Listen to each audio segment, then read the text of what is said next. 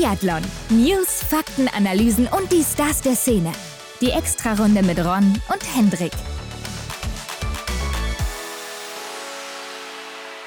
Hendrik, wir sind zurück ein letztes Mal und diesmal vom Holmkollen in Oslo. Ja, ein letztes Mal für eine ganz lange Zeit, ne? Ey, das war die Saison 2021-22 mit einem ordentlichen Abgang, oder? Ja, nicht nur ein ordentlicher Abgang, den Rennen nach zu urteilen, sondern auch für viele, viele Athleten und Athletinnen. Was war da los? Und damit sind wir doch eigentlich schon direkt bei Frisch gewachst.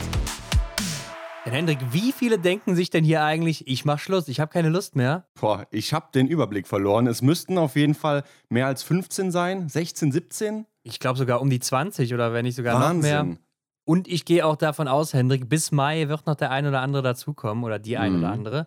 Denn im Mai, 1. Mai, geht meistens das Training wieder los. Bis dahin hat man Urlaub, ja. Und bis dahin hast du dich dann auch meistens entschieden, mache ich noch weiter oder nicht. Ja. Und das ist ja auch noch die Frage bei Marte Olsby-Reuseland und Tyrell Eckhoff. Mhm. Ähm, beide überlegen ja aktuell noch, was sie genau machen, haben sich noch nicht geäußert. Aber wir haben ja letzte Woche schon gesagt, es gibt so ein paar Ziele bei Tyrell Eckhoff. Das soll wohl jetzt, äh, hat sie es genauer gesagt, sein. Zum einen, dass sie natürlich die Damen, die da vor ihr sind, in der ewigen ja, Siegeswertung, ne? Mhm. das heißt die meisten Weltcup-Siege, die will sie noch schlagen. Und äh, sie will auch die WM 2024 in Novo Mesto anscheinend noch mitnehmen. Sehr, sehr spannend. Ich bin mal gespannt, ähm, ob sie dann tatsächlich noch so lange durchhält. Aber eine Saison traue ich auf jeden Fall noch zu, würde ich mir auch wünschen. Ähm, und dann ist sie ja dann auf dem Rekordweg. Also den wird sie ja wahrscheinlich einstellen. Ja, gut, ich meine, diesen Winter hat sie jetzt zwei, Wel drei Weltcupsiege geholt. Mhm. Damit wird es natürlich nicht reichen. Ne? Also da müssen schon ein paar mehr wieder folgen. Ich denke schon, dass sie auf jeden Fall bis 24 dann noch durchzieht. Die Ja. Frage ist, macht sie vielleicht sogar noch bis 2026 Antols? Ne? Also die beiden haben wohl auch Lust, also Martha Olsby-Reuseland dann auch, die beiden haben sich so einen Plan überlegt, das vielleicht auch zusammen durchzuziehen. Aber ich glaube, bis 26, da muss man auch überlegen, wie ist man da noch drauf? Ja, das ist brutal. Aber ich glaube, das vereinfacht auch die Entscheidung nochmal, wenn man echt so wen bei sich hat, der das mit ähm, einem selber dann auch durchzieht, dass man sich so gemeinsame Ziele steckt, äh, noch was zu erreichen. Ich glaube, das erleichtert alles. Ja, kann ich mir auch gut vorstellen. Aber ansonsten viele große Namen, die auch abtreten, unter anderem Maren Hammerschmidt, Dominik Windig, Anaïs Bescon, Simon Mhm. Detieux, der hat mich fast noch am meisten überrascht, muss ich sagen. Ja, noch in Gelb unterwegs gewesen. Ja, und ist auch noch gar nicht so alt, ne? 91er Jahrgang, glaube ich. Ja, 30 ist er, ja. Ja, genau. Und Claire Igen, die beendet auch ihre Karriere, bleibt aber trotzdem ja noch im Athletenkomitee. Das haben wir letzte Mhm. Woche ja auch besprochen. Das wurde ja neu gewählt und sie ist auch wieder dabei. Also mindestens noch vier Jahre da vertreten. Ja, das sind wirklich so Namen, die ich von Beginn an so kenne. Ne? Also seitdem ich Biathlon verfolge, sind das echt Namen, die man immer gehört hat und das ja, ist jetzt echt ein komisches Gefühl, dass da so viele Leute dann plötzlich jetzt nächste Saison nicht mehr dabei sind. Ähm, da merkt man, nicht nur die anderen, nicht nur die Athleten und Athletinnen werden älter, sondern man selber ja auch. Ne? Das Ja. bleibt ja nicht aus. das stimmt wohl. Ähm, wir werden auf jeden Fall dazu auch auf Instagram noch eine Grafik bringen und mal genau auflisten, wer denn alles jetzt aufgehört hat, äh, wenn wir denn auch alle erfassen können. mhm. Aber da haben wir auch schon viele Anfragen bekommen, ob wir das nicht mal machen könnten. Hatten wir aber sowieso schon geplant. Also Genau, da muss auf jeden Fall mal ja, Licht ins Dunkle gebracht werden, was denn da jetzt genau los ist, wer dann tatsächlich dazu zählt. Und wir werden das natürlich aufarbeiten. Okay, Hendrik, und damit gehen wir doch direkt mal in die Rennen des Wochenendes. Blick in die Kristallkugel. Der Weltcup ist zurück am Holmenkollen nach zwei Jahren der Abstinenz. Und Hendrik, mir ist mal aufgefallen, das war jetzt meine letzte Woche als Tippweltmeister 2021, als amtierender Tippweltmeister. Ja, ich hoffe, du hast es genossen. Ja, also ich muss ja sagen, im Tippspiel lief es dieses Jahr gar nicht gut bei mir. Also ich bin jetzt Mhm. irgendwie um Platz 1000 rum noch irgendwie gelandet. Am Ende habe ich noch ein bisschen was aufgeholt. Ja. Aber mein Ziel war ja dann, nachdem ich nicht mehr Erster werden konnte, vielleicht noch Arne Pfeiffer einzuholen. Habe ich nicht mehr geschafft. Ich bin zwar näher gekommen, aber ich bin nicht mehr ganz rangekommen. Ja. Aber gut, mein Titel ist weg, ne? Also ich bin es Mhm. nicht mehr. Ja, wir werden uns das mal genauer anschauen. Vielleicht nicht in dieser Folge, die wird wahrscheinlich wieder etwas länger. Schauen wir uns vielleicht nächste Woche mal an, wer da genau ähm, oder wie wir uns auch da geschlagen haben. Ziehen wir mal ein Fazit. Aber ich habe immer noch den Beweis hier liegen mit meinem äh, Taschenmesser, was Dexy mir noch zugeschickt hat als großen Preis dann. Ja, lass dir das auch nicht ähm, nehmen. Ne? Also der Titel ist auf jeden Fall dir. Aber Ron, die Rennen, beziehungsweise der Sprint der Damen, der wurde ja nach hinten verlegt. Ne? Das heißt, normalerweise war der ja am Donnerstag geplant. Aufgrund des Wetters ja, richtig warm in Oslo und sonnig, wie man gesehen hat, ging es dann erst am Freitag los. Ja, aber auch, weil es am Donnerstag geregnet hat und äh, starker Regen erwartet wurde, das war der Hauptgrund, warum das eben Mhm. auf Freitag verlegt wurde. Ähm, ich glaube, es ist dann gar nicht so schlimm gewesen, aber trotzdem, am Freitag muss man ja sagen, wie du schon gesagt hast, sehr sonnig. Also das Wetter war Ja. eigentlich top, zumindest äh, als Zuschauer. Ja, für den Schnee dann eher weniger. Ja, also klar, die eine oder andere, die hat da natürlich einen Vorteil, wenn man vielleicht was leichter ist und so weiter. Aber gerade für große, schwere Athleten natürlich sehr schwierig, aber auch für die Leichten wird es natürlich dann nicht leichter, wenn der Ti- äh, Schnee so tief ist, ne? Mhm. Ja, ich habe mir auch dann gedacht, wenn sie schon den Plan ändern, die Rennen, die waren ja sowieso sehr, sehr spät angesetzt. Und da habe ich mich echt gefragt, warum macht man es denn überhaupt so spät, wenn die aktuellen Bedingungen denn dann so, ja, am Mittag beziehungsweise am, am Nachmittag dann, wie es ja dann der Fall war, die Bedingungen für den Schnee so blöd sind, dass die Rennen auch echt, äh, ja, unter nicht Top-Bedingungen stattfinden können. Ja, gute Frage. Also, dass man das ein bisschen früher macht, ne? Aber ich weiß nicht, hätte das so viel gemacht, wenn man da eine Stunde oder zwei vorverlegt und sonst wird es auch wieder zu früh, ne? Mhm. Ähm, vielleicht gucken die ja noch eher darauf, dass die Norweger und Norwegerinnen alle das noch gucken können zu Hause, wenn die vielleicht dann früher Feierabend machen oder so. Denn ist natürlich auch ein Highlight da am Holmenkollen. Ja klar, oder der König wollte nicht früh aufstehen. Ja, das kann natürlich auch sein. Ist ja auch nicht mehr der Jüngste. Aber Hendrik, äh, eigentlich waren sechs deutsche Starterinnen dabei, aber Vanessa Hinz, die musste sich kurzfristig noch abmelden, denn die war Corona-positiv. Ja, sie hat es erwischt. Wir wünschen ihr natürlich einen guten Verlauf und dass sie nächstes Jahr wieder kräftig dabei ist in der Saison. Ja, hat auf jeden Fall einen neuen Vertrag unterschrieben mit einem Sponsoren. Also ähm, Ja, sollte auch auf jeden gesehen. Fall weiter dabei sein. Gehe ich mal von aus, wenn man da noch einen Vertrag unterschreibt. Mhm. Und das übrigens, wo, du- wo ich es gerade sage, fällt mir ein, Martha Olsby-Reuseland hat wohl auch schon ihre Sponsorenverträge verlängert. Deshalb auch Ja. nochmal ein Hinweis darauf, dass sie wahrscheinlich länger dabei bleibt. Denn äh, ansonsten Wird's- macht das Ganze wenig Sinn. Ja, da gebe ich dir recht. Wird sonst nicht viel Sinn machen. Werbung. Elvira Oeberg, Martha Olsby-Reuseland und Erik Lesser. Was haben die gemeinsam, Hendrik? Die laufen alle auf blauen Ski von der Firma Salomon. Ja, Hendrik, und die waren am Wochenende alle super erfolgreich in Oslo. Oh ja. Martha Olsby-Reuseland sichert sich die große Kristallkugel. Elvira Oeberg ist die beste U25-Athletin. Platz 1 und 2 in der Gesamtwertung der Damen. Und Erik Lesser, der feiert seinen Abschied mit einem Sieg, seinen dritten Weltcupsieg in seiner Karriere Mhm. und läuft dabei noch unter den besten Laufzeiten. Ja, und das geht eben nur, wenn du das richtige Material unter den Füßen hast, gerade bei den Bedingungen, die da vor Ort herrschten. Ja, war keine leichte Aufgabe. Der Mann war fit, aber die Ski waren ja auch gut drauf. aber Ron, was ist Salomon? Salomon ist Ski-, Schuh- und Stockhersteller im Nordic-Bereich. Mhm. Also als Biathlet oder auch als Langläufer ist man da bestens ausgestattet. Und wir gehen auch mal geschichtlich weiter in der Salomon-Geschichte. Ja. Denn 1990 hat Salomon zehn Jahre nach seinem Markteinstieg über 10 Millionen Paar Skischuhe und über 5 Millionen Paar Skilanglaufschuhe verkauft. Henrik, kannst du dir das überhaupt vorstellen, diese Zahl? Das sind Zahlen, mit denen habe ich eigentlich nichts zu tun. Aber es scheint ja dann so, als wäre der Nordic-Bereich ziemlich gefragt gewesen. Und Salomon bringt dann aufgrund dessen einfach mal den ersten Ski heraus, den S9000. Ich dachte direkt an Harry Potter und den Nimbus 2000. Nein, es ist Salomons S9000. Ja, Hendrik, diese ganzen Zahlen, 10 Millionen, 5 Millionen, 9000, so weit kann ich gar nicht zählen, Mann. Also bin ja schon froh, dass ich es überhaupt aussprechen kann. Aber ja, 1990, da waren wir beide noch nicht auf der Welt. Das ist richtig. Und Salomon hat schon die ganze Welt erobert. Ja, zumindest die Leute mit gutem Material versorgt. Und so ist es ja auch heute noch. Ne? Ob ihr jetzt Skifahren wollt, Snowboarden geht, Trailrunning macht, Straßenlauf ausübt oder einfach nur wandern geht, bei Salomon findet ihr auf jeden Fall was. Genau, und wenn ihr mehr dazu erfahren wollt, dann checkt doch einfach mal den Link in den Shownotes aus. Genau, und mit diesem einen Klick könnt ihr mehr über Salomon erfahren. Also Shownotes abchecken, Link anklicken und viel Spaß mit Salomon.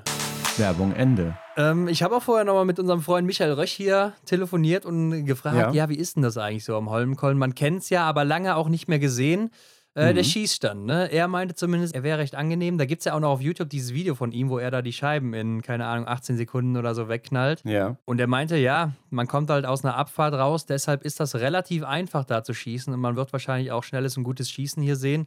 Ja, und so war es ja auch. Nur man muss sagen, man hat ja im Sprint der Damen schon früh gesehen, ja, gerade liegend, da haben sich einige schwer getan. Ja, aber andere sind auch echt gut durchgekommen. Also Lisa Vitozzi zum Beispiel, nur ein Fehler. Auf der anderen Seite die Öbergs. Elvira Öberg mit drei direkt. Ja, und ihre Schwester sogar mit vier liegend. Also da habe ich gedacht, was ist denn da wieder los?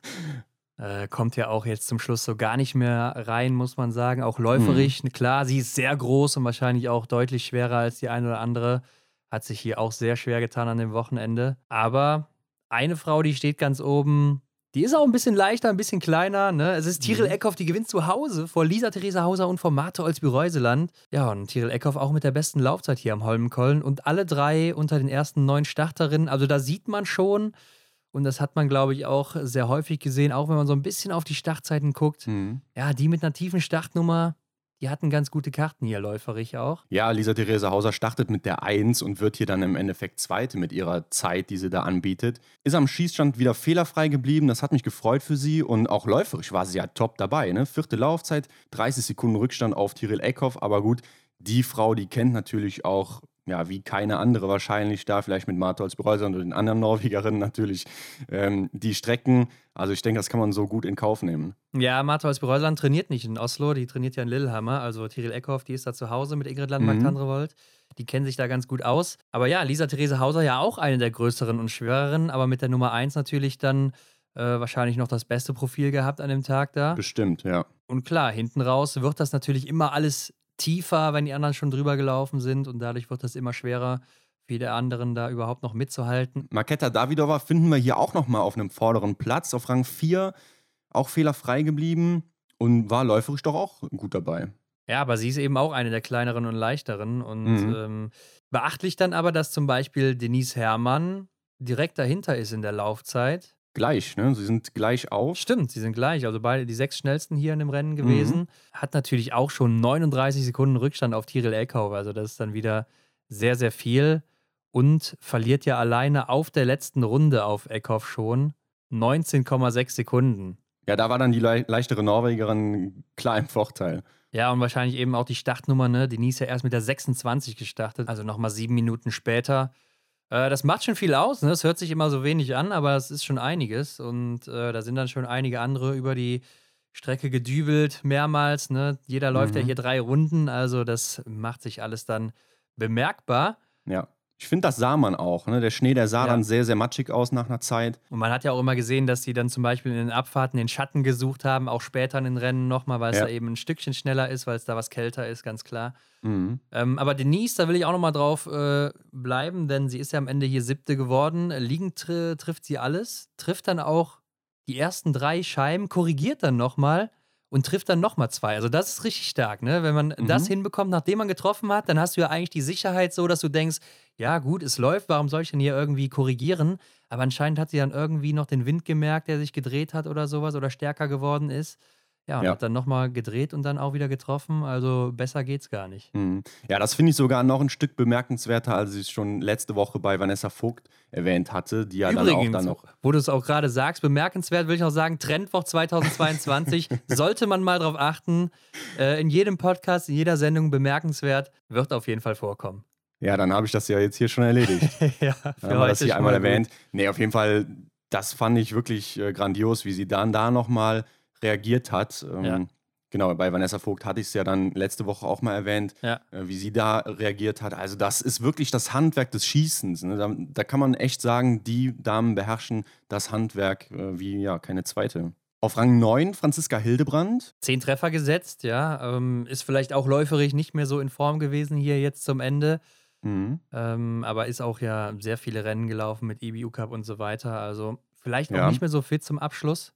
Ist aber auch im Bereich von Julia Simon zum Beispiel, Idalin oder Janina Hettich auch. Ja, wobei ich da auch sagen muss, Julia Simon auch überhaupt nicht gut gelaufen hier. Ne? Also Mhm. vielleicht noch den Sturz gemerkt nach ihrem Sieg letzte Woche, beziehungsweise Massenstart ist sie ja da mit Dietra Irwin äh, zusammengerasselt Mhm. und hat sich da ja irgendwie am Knöchel oder sowas verstaucht oder Knie, ich weiß nicht genau. Läuferig hier auch nicht so gut unterwegs gewesen. Platz 11, Hendrik, Lisa Vitozzi, du hast es schon gesagt, nur ein Fehler liegend. Stehen mal wieder fehlerfrei durchgekommen. Also auch Mhm. nochmal ein solides Rennen für sie. Aber irgendwie ist es ja trotzdem noch nicht die Lisa Vitozzi von 2018, 19, ne? Nee, die haben wir tatsächlich in der Saison 21, 22 nicht gesehen. Mal schauen, wie sie so den Sommer bestreitet. Ja, also ich glaube, sie ist auf jeden Fall immer noch heiß, ähm, also motiviert und äh, wird dann nochmal angreifen wollen nächsten, nächste Woche. Nächste Woche nicht, Hände. und wird dann nochmal angreifen wollen nächstes, äh, nächste Saison. Mhm. Aber ja, komm weiter. Äh, Janina hätte ich dahinter Platz 12, 10 Treffer gesetzt. Auch ein gutes Rennen, ne, das sie hier nochmal Mhm. macht zum Abschluss, denn sie hatte ja auch wieder nicht nur Probleme läuferig, sondern ja auch vor allen Dingen am Schießstand und dass sie hier dann nochmal alles trifft. Ich glaube, das äh, ist gut für sie. Ja, da kam nochmal so die altbekannte Stärke von ihr auf. Ne? Auch im liegenden Anschlag gerade äh, nochmal fehlerfrei geblieben. Aber Das auch war ein das, was sie Abschluss. ja ähm, im IBU Cup dann auch gezeigt hat, ne? was sie Ja. kann. Und dann hier Mhm. eben auch nochmal gezeigt. Ich denke, das ist nochmal versöhnlich dann, ein versöhnlicher Sprint zum Absch Abschied hier. Mhm. Ähm, Vanessa Vogt, 14. geworden mit einem Fehler. Zehnte Laufzeit. Ja, auf jeden Fall solide. Aber ich finde so gerade in der Laufzeit, die Abstände, die sind ja riesig, ne? Dass sie als Zehnte hier schon 49 Sekunden Rückstand hat auf Tyrell Eckhoff. Das ist schon wirklich enorm hier. Klar, da Mhm. sind jetzt auch ein paar nicht dabei, die hätten sich vielleicht noch davor gemischt. So eine Hanna Sola oder eine Alim Beka war eventuell. Wahrscheinlich. Und vielleicht noch die ein oder andere Russin, aber äh, trotzdem sind die Abstände natürlich enorm. Stina Nilsson wird hier 16. mit zwei Fehlern, vor Elvira Oeberg mit drei Fehlern. Und hier ging es ja auch noch äh, um die Sprintwertung. Ne? Die hätte Elvira Oeberg ja auch gewinnen können. Mhm. Aber Marto Olsby-Reuseland, ich glaube, der hat hier ein 29. Platz, wenn ich mich richtig erinnere, gereicht. Ja, es war auf jeden Fall nur noch Formsache. Ja, also 29. Platz, dass das passiert oder dass sie da schlechter wird, das war eigentlich sowas von unmöglich. Mhm. Ähm, und dann mit Platz 3 natürlich locker geschafft. Ingrid Landmark-Tanderevold wird 26. mit zwei Fehlern. Ja, Hendrik, und dann kommen wir ja auch schon zu Franziska Preuß auf Platz 45 mit vier Fehlern, davon drei im Stehendanschlag. Mhm. Hätte ich nicht erwartet, ne? Also bei Nee. ihr ist es ja auch echt immer so ein Up and Down und jetzt auch nicht nur über die Saison gesehen, sondern auch von Rennen zu Rennen so ein bisschen. Mhm. Ja, und, und gerade bei dem starken Mannschaftsergebnis hätte man doch auch eigentlich nicht gedacht, dass sie äh, dann diejenige ist, die eben da weit abfällt. Wir haben jetzt hier ähm, vier von fünf deutschen Damen in den Top 14. Auch nach den guten Rennen in Ottepe habe ich gedacht, ja, da geht es jetzt Ja. auch wieder bergauf. Sie hat gemerkt, es läuft am Schießstand auch wieder. Mhm. Ja, und dann geht es da stehend wieder voll daneben. Aber wir wissen ja, da kam noch einiges Gutes für sie an dem Wochenende. ähm, und Martha aus Reuseland, die hat ja auch ihr Ziel damit erreicht, das Podest am Holmenkollen zu holen zu Hause. Das hatte sie ja bisher noch nicht. Ja, und mit dem Ergebnis war ja dann die Ausgangslage für die große Kugel auch sehr, sehr günstig. Ja, also das war ja auch nur noch Formsache, kommen wir dann gleich zu. Aber hier im Sprint gab es ja noch die Spezialtrikots wieder, ne? Die gibt es ja immer beim Weltcup-Finale und äh, es wird das IBU-Cup-Trikot ja auch noch beim Saisonstart wieder geben. Mhm. Das äh, Juniorentrikot nicht, das grüne. Ja, und das haben ja hier getragen bei den Damen Lou Jean Monod aus Frankreich, die den IBU Cup gewonnen hat. Das hellblaue Trikot war das. Ja, Wo ist denn die gelandet, Hendrik? auf Platz 55 mit zwei Fehlern. Ja, mit zwei Fehlern ist das natürlich schon weit hinten, muss man sagen. Drei Minuten zehn zurück ist schon sehr viel und das als IBU Cup Gesamtsiegerin. Ja, Ähm, letztes Jahr war das ja Vanessa Vogt, da war sie Zweite, hat aber auch auf die letzten Rennen da verzichtet, weshalb Vanessa Vogt das ein bisschen ja, einfacher vielleicht hatte, aber ich glaube, sie hat es auch so Mhm. geschafft. also die Französin hat auf die letzten zwei Rennen verzichtet im Genau. EU Cup. Ja. Mhm. Und äh, Teresa Wobornikova, ne? die kennen wir auch noch von der Junioren-WM. Da hat sie ja abgeräumt mit zweimal Gold, einmal Bronze. Und die wird hier 31. Also ist zum, schon vor der IBU-Cup-Gesamtsiegerin. Ja. War natürlich jetzt auch schon ein paar Mal im Weltcup unterwegs für Tschechien. Ähm, hat auch nur einen Fehler hier geschossen. Aber Hendrik, mal abgesehen von der Leistung und von ihr, das hellgrüne Trikot ist ja sowas von hässlich, oder? Es erinnert mich immer wieder an diese grellen Textmarker. Unglaublich. Also, wer, was die sich dabei gedacht haben. Und es passt ja auch überhaupt nicht zusammen mit dem Rest. Also, Mhm. egal welche Farbe es ist, äh, grausam. Sollte Ja. man sich vielleicht mal überlegen, das zu ändern, vielleicht ein bisschen dunkler zu machen oder so, dann fällt es zwar wieder nicht so auf, aber es sieht besser aus. Ja, wobei ich bin ja immer gerne so auf der Seite, dass es auffallen muss, gerade bei solchen Leistungen, dass man da im Feld auch nochmal raussticht. Aber ja, ich denke, da gibt es auch noch gute Alternativen, die man da wählen kann. Äh, ist es nicht bei der Tour de France ein weißes Trikot für den besten Jungathleten immer? Also man könnte ja auch hier überlegen, dann ein komplett Mhm. weißes zu nehmen, wo dann, äh, klar, es gibt diese weiß-blauen mit den Sponsoren drauf, aber wenn das dann Mhm. komplett weiß ist, ist, setzt sich das ja auch nochmal so ein bisschen ab.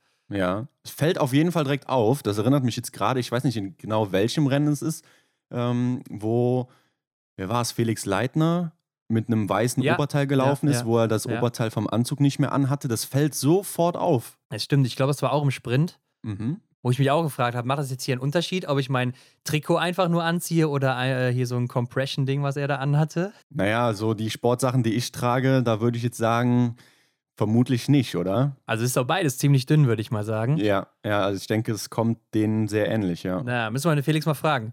Ähm, aber gehen wir weiter zum Sprint der Herren. Die Strecke, die war ja dann am Nachmittag wahrscheinlich schon ganz gut durch, würde ich sagen.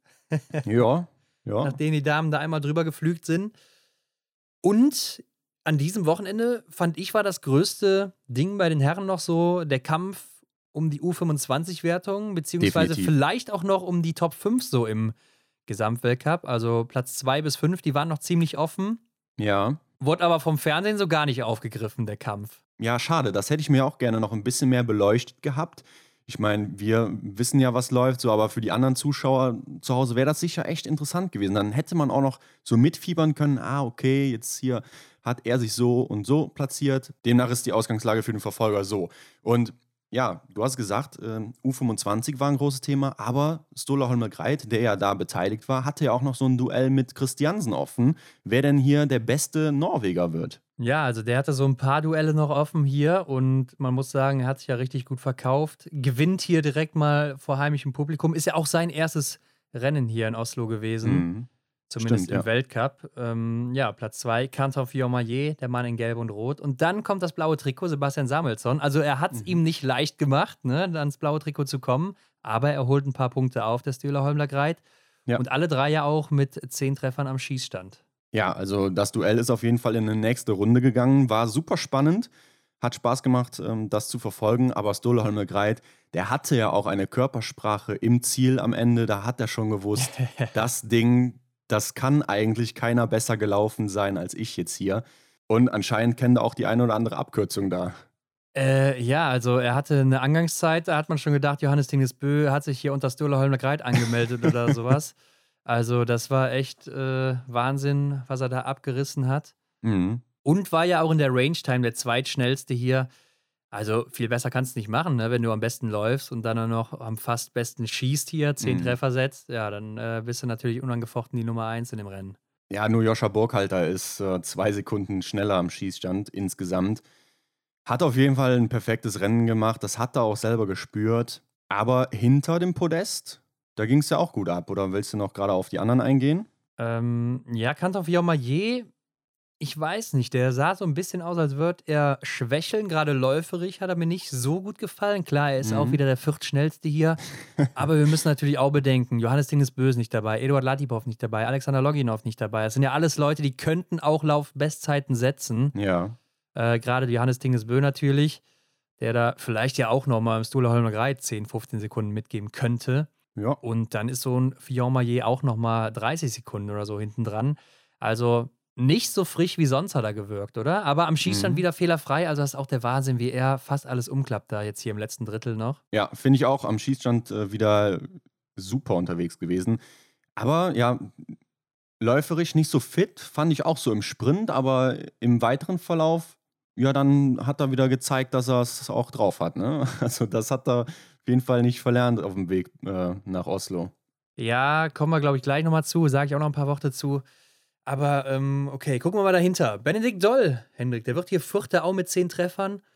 Ähm, ist läuferisch, glaube ich, auch nicht so gut klargekommen. Ne? Hat er auch nachher im Interview Ja. gesagt, dass er ja, Probleme hatte mit seinem Ski und Erik ihn die ganze Zeit angeschoben hat oder so auch, dass er noch ein paar Sekunden gut machen kann. Mhm. Ja, der Ähm, Teamplayer Erik, ne? Also hat da nochmal Benedikt Doll da nochmal einen Schubser mitgegeben. Das konnte man einmal schön sehen.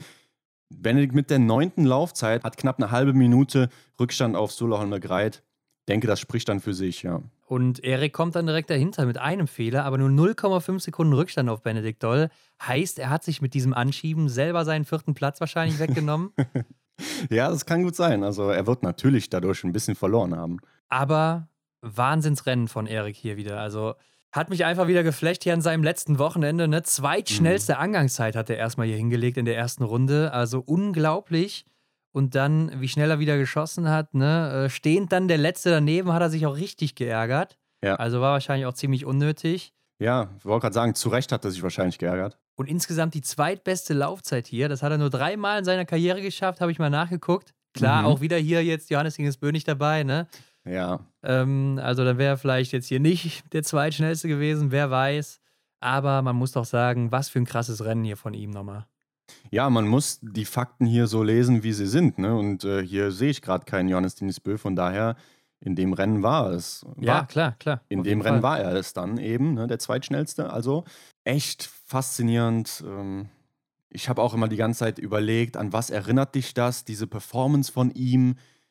Ah, er war einfach geschliffen, oder? Das sah einfach immer perfekt aus. Hat mir Ja. richtig gut gefallen. Der wollte einfach nochmal, ne? Der wollte hier Mhm. richtig nochmal angreifen, das hat man gemerkt und das hat mir in, jetzt wenn man nochmal zurückdenkt, in so anderen Rennen von ihm gefehlt. So zu Beginn der Saison oder auch letzte Saison, ne? wenn man sich da mal so ein Mhm. paar Rennen von ihm angeguckt hat, die vielleicht auch nicht so gut liefen, ähm, dann sah das komplett anders aus, ne? Also Ja. verrückt, wie sich das dann doch wenden kann. Platz 6, Philipp Navrat, auch 10 Treffer gesetzt hier. Klar, ich glaube, der kann eigentlich mehr, wenn er 10 Treffer setzt, aber ist, glaube ich, ja auch nicht mehr so frisch gewesen am Ende und ist ja auch einer der schwereren. Mit der 40 Mhm. dann auch gestartet, also auch nicht mehr so früh im Rennen gewesen. Vielleicht ein Nachteil gewesen, wer weiß. Ja, könnte, könnte dafür sprechen, dass eben die schwereren Athleten dann da eben die Probleme haben, aber trotzdem auch nochmal ein guter Abschluss hier im Sprint, finde ich, für ihn. Ja, auf jeden Fall. Und Wettle Christiansen ja auch so ein schwerer Athlet direkt hinter ihm mit 10 Treffern, ne? Dann hätte ich auch eigentlich gedacht, Wettle, ja, pff, vielleicht auch auf den, in den Top 3 oder wenn die drei da vorne, klar, das sind Top-Athleten, dann wird er Vierter oder Fünfter hinter Benny Doll oder sowas mit 10 Treffern.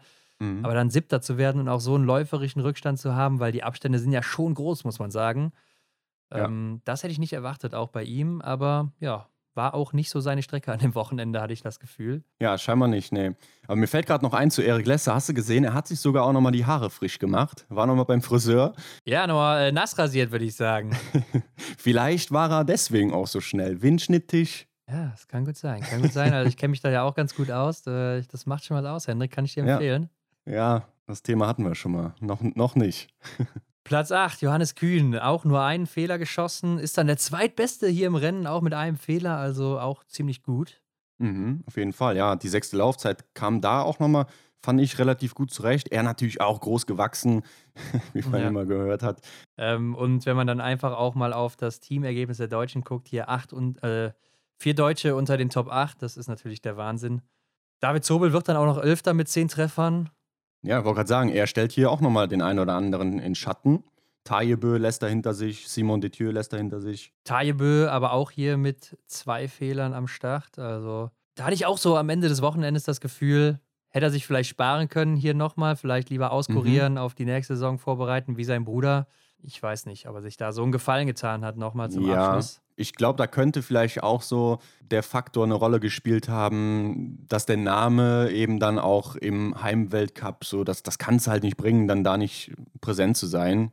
Vielleicht ist es auch so ein Ding gewesen. Ja, ich glaube, er ist so ein Typ, der will ein, einfach immer laufen und dann, klar, Mhm. vor heimischem Publikum, die Arena war ausverkauft, da das Stadion, also Was war das für eine Kulisse? Also ja, das äh, war mal wieder traumhaft, ne? Äh, Wirklich traumhaft, Biathlon, ja. wie es leibt und lebt und so muss das sein und Oslo einfach immer nur wieder ein geiler Ort. mhm. Siebert Backen hier 16. Und dann hier der Mann, der den IBU Cup gewonnen hat, Erland Björntegard auf Platz 17, Hendrik, mit einem Fehler. Und dann der Mann, der der beste Junior war, Martin Uldal auf Platz 20 mit einem Fehler. ja. Im grünen Trikot. Und hast du mal gesehen, wie er jetzt hier bei seinem Weltcup-Debüt die Waffe stehend in den Anschlag nimmt? Was ist das denn für ein smoother Move? Also, das. da- ja, so elegant habe ich selten gesehen. Also, Lukas Hofer, der macht das ja wie eine Rakete, äh, zumindest wenn er es aufschwingt. Und er nimmt es so gelassen, entspannt mit einem Griff, hat das parat. Das sah Wahnsinn aus. Also, Also, wer das nicht gesehen hat, das muss man sich angucken. Das habe ich noch nie schaut gesehen. euch echt nochmal an, ja. Mit einem Griff nimmt er das Gewehr vom Rücken und hat das direkt im Anschlag in der Schulter. Also, das ist der Mhm. Wahnsinn. Äh, da müsste man eigentlich mal auf die Range Times gerade gucken von ihm. Erinnerte mich so ein bisschen daran, wie wenn man sich ähm, im Auto anschnallt und den, den äh, Anschnaller so von hinten sucht. und zack war er da. Die 25. Range-Time hat er. Ja, der setzt schon seinen ersten Schuss nach 11,6 Sekunden. Das ist jetzt nicht unbedingt der schnellste, aber das ist nicht langsam. Also, ich sehe nur Tommaso Giacomel, der da schneller ist, Martin Ponzilo Oma, aber auch alle keine Sekunde schneller. Benedikt Doll sogar auch schneller mit 9,8 sogar. Wow, das ist der schnellste, glaube ich, Mhm. hier beim ersten Schuss. Also, ja, das ist schon schnell. Und dann als Junior, ne? Also auch noch sehr, sehr jung. Ich glaube, Ja. 20 ist er. Genau, der ist 20, hat im Mai Geburtstag. Ich glaube, damit bleibt auf jeden Fall dem einen oder anderen im Kopf. Ja, hat er jetzt kein Startrecht mehr im äh, neuen, in der neuen Saison, sondern da muss man sich das wieder neu erarbeiten als Junior. Da hat nur der IBU-Cup-Sieger noch ein Startrecht. Ja. Deshalb werden wir ihn wahrscheinlich erstmal nicht mehr sehen bei dem norwegischen Team. Ja, bei der Dichte glaube ich auch, dass man da vielleicht noch ein Jahr warten muss. Aber es gibt ja genügend Situationen im Sommer bei den Norwegern, wo man sich eindrucksvoll zeigen kann. Ja, weiß ich nicht, ob der Sprung da vielleicht schon ein bisschen zu hoch ist für ihn bei der Leistungsdichte da im Team und da hört ja auch keiner auf. Also. Ja, unfassbar. Da werden wir gleich auch noch drüber sprechen im Massenstart. Also die Norweger halt. ja, aber wir haben hier noch einen Deutschen im Rennen, Roman Rees, 32. mit zwei Fehlern. Lukas Fratscher auch noch dabei gewesen, 43. mit zwei Fehlern. Und Hendrik, wir haben gar nicht gesagt, eigentlich wären es acht deutsche Starter gewesen. Philipp Horn war ja noch dabei. Der ist aber wohl gestürzt, äh, irgendwie in einer Abfahrt oder so über eine Eisplatte, dann äh, so einen Hang runtergerutscht, anscheinend auch auf irgendwie eine Straße oder so, die dann da war. Ja, das, das hörte sich brutal an und ähm, die Folgen oder die Maßnahmen, die man ja getroffen hat, dass er im Krankenhaus eine Nacht übernachten musste, äh, sprechen ja auch dafür, dass es da echt gerumst haben muss. Ja, Verdacht auf Gehirnerschütterung. Aber stand ja. ja auch am Sonntag, konnte man ihn wieder sehen an der Strecke, stand da an der mhm. Strecke und äh, hatte auch Erik nochmal angefeuert zum Abschluss. Ja. Also scheint ihm wieder ganz gut zu gehen, denke ich mal. So sah es aus, ja.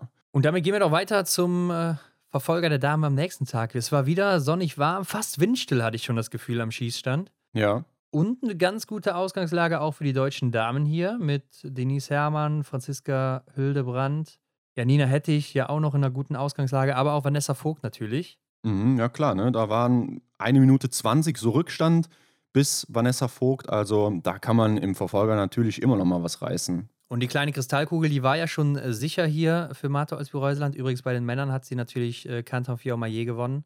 Mhm. Bevor wir das hier vergessen an der Stelle. Und ja, gehen wir noch mal in das Rennen rein hier. Erstes Schießen, Hendrik, Lisa Vitozzi, vier Fehler. ja, das ist das alte Lied. Dagegen aber alle Deutschen äh, fehlerfrei. Lisa Vitozzi dann auch beim zweiten Liegendanschlag wieder fehlerfrei geblieben. Also, das ist echt ein Mysterium, ne? dass sie einmal mhm. vier Fehler liegen schießt und beim zweiten Anschlag dann null. Das, äh, ja, man versteht es nicht. Ja, man versteht es wirklich nicht. Ron, hast das bemerkt? Ähm, es gab ja diese eine Einstellung, diese eine Kameraeinstellung in dieser Haarnadelkurve. Und da ist mir aufgefallen, da hatte wohl jemand eine eingerostete Tröte. Also die, die ist scheinbar zwei Jahre nicht mehr zum Einsatz gekommen. Nee, ist mir gar nicht aufgefallen, muss ich sagen. Aber du meinst das, wo das über die Brücke da geht, oder? Ja, genau, da gab es ja so eine, so eine Art Haarnadelkurve, wo die quasi sich dann wieder entgegengesetzt, ja, entgegenlaufen. Und äh, ja, da, da habe hab ich gedacht, Mann, was ist das für ein Ton da? Da hatte scheinbar einer keinen Tropfen Öl an der Tröte. Ja, mit Tröten kenne ich mich auch noch aus, Hendrik aus Oberhof. Aber worauf ich hinaus will, Marte Olsby-Reusel und, und Tyrell Eckhoff, wie wurden die gefeiert? Was war da für eine Atmosphäre? Wir haben es eben schon mal kurz angerissen. Beim Schießen, was war das ein Lärm? Ja, äh, klar, wenn da 80% Norweger sind, ne, dann feuerst du natürlich deine eigenen Athleten und Athletinnen äh, auch an. Aber wie groß waren denn bitte auch schon die Re Abstände nach dem zweiten Schießen? Ne? Also, wenn man mhm. sich das mal angeguckt hat, vorne Marte Olsby-Reuseland läuft da weg, dann Tyrell Eckhoff 20 Sekunden, Anna ist Chevalier Boucher 51 Sekunden und dann Paulina Fialkova schon eine Minute 13. Also das sind ja schon für Marta Olsby-Reuseland gute drei Strafrunden, die sie da ja. äh, im Tank hat, um noch aufs Podest zu laufen. Und da hat sich das Rennen ja schon recht weit auseinandergezogen. Man hat gedacht, ja, das wird jetzt wieder so ein einsames Ding hier, ne? Mhm, ja, dann kommt es zum dritten Schießen, macht Marta aber mal ein bisschen spannend. Ja. Setzt hier einen, einen Treffer daneben. Ähm, aber Tyrell Eckhoff ja auch, ne? Also da waren sie dann wieder gleich auf. Mhm. Und hast du eigentlich diesen Treffer, diesen ersten Schuss von Anaïs Chevalier Boucher gesehen? Also so viel Glück habe ich ja noch nie gesehen. Also der, der war ja quasi 99% auf dem Weißen. Ja, da muss ja echt nur so ein kleiner Splitter noch auf die Scheibe gegangen sein, ja. dass die noch umgeklappt ist. Also so viel Glück bei einem Schuss. Ja, so ein knappes Ding habe ich, hab ich ja noch nie gesehen. Ja, also zumindest nicht in der Kamera. Äh, man sieht ja natürlich nicht alle Schüsse, die da ja. äh, werden nicht alle eingefangen, aber das habe ich echt selten gesehen. Beim vierten Schießen war aber Martha Olsby-Reuseland wieder in Führung und hat es dann in der Hand, ne, schießt aber auch wieder einen Fehler. Und Tyrell Eckhoff, die hat es gerochen, beziehungsweise besser gesagt gesehen. Geht ja. Risiko, schießt eine schnelle Null und ja, war damit eigentlich schon die sichere Siegerin hier. Aber auch die Körpersprache von Martha Olsby-Reuseland hat mir wieder gezeigt, boah, die Frau, die beißt bis zum Schluss. Die hatte Bock, ne? Die hat sich wieder vorne rangekämpft. Ja, und wird dann im Endeffekt Zweite. Ja, und äh, Tyrell Eckhoff, wo du es gerade sagst, mit Körpersprache, sah wieder echt so aus wie im letzten Jahr, oder? Auch, dass sie eben mit zwei Fehlern hier das Rennen gewinnt, auch zuvor den Sprint mit einem Fehler gewinnt, das spricht eigentlich so für diese alte Tyrell, die wir kennen. Ja, aber auch von der Ausstrahlung am Schießstand sah sie sicher aus und so. Und wenn man sich mal die ersten Rennen aus der Saison anguckt, wo es dann nicht so lief, da, da wackelte Mhm. sie da rum, da schoss sie langsam und äh, das hast du hier überhaupt nicht gesehen. Also das hat sich schon deutlich geändert bei ihr und Ja. ähm, ja, das ist dann auch der Lohn. Hier ein Doppelsieg vor heimischem Publikum, schöner kann es ja eigentlich gar nicht sein. Und das auch nochmal zum Saisonabschluss. Also mehr Motivation kannst du auch gar nicht haben. Also Hendrik, wenn die nicht weitermacht, dann weiß ich Mhm. auch nicht mehr. Ja, perfekter Abgang. Da muss was folgen. Und dann das erste Podest seit zwei Jahren nochmal für Paulina Fialkova, die hier 20 Treffer setzt, also auch ein starkes Rennen macht. Ja, ist isoliert betrachtet die zweitbeste. Ja, also ähm, lange nicht mehr gesehen, auch bei der Pressekonferenz. Und sie ist auch noch am Mhm. Überlegen, ob sie weitermacht oder nicht. Also Äh, da steht es noch nicht fest. Ja, muss sich auch nochmal jetzt hier Gedanken machen in der Pause und dann guckt sie, ob sie noch ein bisschen Motivation hat für die nächsten Jahre. Ist ja auch noch nicht so alt, also könnte schon noch ein paar Jahre weitermachen. Mhm. Ja, Rang 4 Anaïs Chevalier-Boucher mit einem Fehler im letzten Schießen. Ja, also klettert einen Rang hoch und äh, sie ist ja auch echt ein Mysterium, dass sie da vorne immer so noch dabei ist, so auch unterm Radar, weil die deutschen Kameras fangen sie nicht so oft ein, Ja. finde ich. Oder wird immer so ein bisschen hinten angestellt. Von daher kriegt man da nicht so viel von mit, aber schießt dann beim letzten Schießen einen vorbei. Das ist natürlich auch mal bitter. Ja, und dann Denise Herrmann, beste Deutsche. Auf Rang 5, zwei Fehler, leider im zweiten liegenden Anschlag. Ist isoliert betrachtet auch die fünftbeste, verbessert sich um zwei Plätze. Ja, Hendrik. Und Lisa Theresa Hauser, die fällt nach hinten, ne? schießt aber ja auch schon beim ersten Liegendanschlag zwei Fehler direkt. Ja, Ja, und dann war sie direkt mal wieder hinten dran. Ja, dann musste sie direkt mal wieder hinterherlaufen. Aber sechster Platz auch noch ziemlich gut. Gibt immerhin noch Blumen und einiges an Punkten natürlich. ja, ja. äh, Elvira Oeber kämpft sich auch weit nach vorne mit zwei Fehlern von Rang 17 auf 8. Mhm. Und dann ein deutsches Paket. Franziska Hildebrand mit 20 Treffern und Franziska Preuß mit 20 Treffern. Aber Franziska Preuß, die macht hier 35 Plätze gut. Ist die beste Frau des Tages hier isoliert betrachtet, mit der besten Laufzeit sogar auch noch. Mhm. Also eigentlich ein perfektes Rennen. Da äh, muss man sagen, schade, dass das hier nicht der Massenstart war. Ja, absolut. Oder schade, dass es eben im Sprint nicht so gut gelaufen ist. Ja, das kommt also natürlich hätte noch dazu. sie da noch eine bessere Ausgangslage gehabt, dann ja, kann man sich, glaube ich, überlegen, was, oder, oder weiß man, glaube ich, was äh, vielleicht dabei rausgekommen wäre. Vier Schade Fehler im drum. Sprint für Franziska Preuß, das muss man sich mal überlegen, oder? Das ist so eine Seltenheit. Und ja, da hätte es doch mit drei Fehlern oder so, wäre es schon deutlich weiter nach vorne gegangen, beziehungsweise mit zwei dann im Sprint. Ja, aber sie ist ja auch in der Range-Time am Schießstand eben eine der besten. Ne? Also hat da 14 Sekunden Rückstand auf Martha Olsby-Reuseland, die die schnellste ist, aber das ist noch der Rang 9, also auch hier richtig gut gearbeitet. Das war, glaube ich, nochmal eine ordentliche Spritze in Sachen Selbstbewusstsein für sie. Auf jeden Fall. Janina Hettich, die wird äh, 16. hier mit drei Fehlern und Vanessa Vogt, die fällt auch mit drei Fehlern. Fünf Plätze zurück auf Rang 19. Und Hendrik, mir ist aufgefallen, dass hier in dem Rennen fünf Starterinnen überrundet wurden. Und das ist ja in der Verfolgung auch echt eine Seltenheit, denn Mhm. Die Abstände sind meistens nicht so groß. Also bei einer Überrundung, da muss man schon von sieben bis acht oder ja eher acht bis neun Minuten oder so reden. Das ist natürlich sehr, sehr selten. Und hier gleich fünf Starterinnen, die es erwischt hat. Ja, ist dann natürlich auch wegen dem läuferischen Profil hier so, ne? Mhm. Ja, Und natürlich die auch, Abstände ja. aus dem Sprint, also die waren ja auch schon enorm. Normalerweise bist du ja da bei den Top 60 im Bereich von zwei Minuten, mhm. vielleicht zwei Minuten 30. Und hier warst du bei drei Minuten 39. Amanda Lightfoot, die ja auch hier in ihr letztes Rennen gegangen ist, dann im Verfolger. Drei Minuten 39 Rückstand, also das war ja schon viel. ja, ja, klar. Sieht man nicht oft. Und Hendrik, mit dem Rennen sichert sich natürlich Martha Olsby-Reuseland dann auch die große Kristallkugel. Ja, es war soweit. Gesamtweltcup-Siegerin 2021-22, hochverdient, wie ich finde. Ganz klar. Und damit gehen wir doch mal in den Verfolger der Herren. Hier hatte ja, Ja. einer eine Chance auf den ewigen Rekord, ne? Canton Fillon-Maillet. Der lag gleich auf mit Martin Foucault, was Mhm. äh, die Verfolgungssiege hintereinander anging. Also ohne Unterbrechung hat der Franzose in dieser Saison sechs Verfolger hintereinander gewonnen.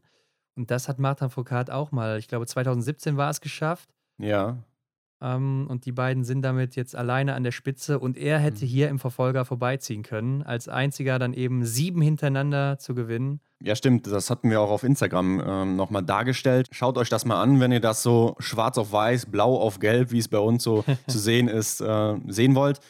Auf jeden Fall eine interessante Sache. Ja, der hätte hier quasi Geschichte schreiben können. Ich glaube, es wird schwierig, das in der nächsten Saison nochmal so umzusetzen. Ja, ich glaube, so eine Chance hast du einmal in deiner Karriere und dann nie wieder. Ähm, Ja. kann ich mir nicht vorstellen, dass er das nochmal schafft. Wenn man sich ja auch anguckt, wie viele große Namen das in ihrer Karriere nie geschafft haben oder die Mhm. dann, also Björndal hat, glaube ich, fünf Siege gehabt hintereinander, dann Mhm. Johannes Dingesbö drei Verfolgungssiege hintereinander ohne Unterbrechung. Also ich glaube nicht, dass das nochmal passieren wird. Bei ihm zumindest nicht. Ja.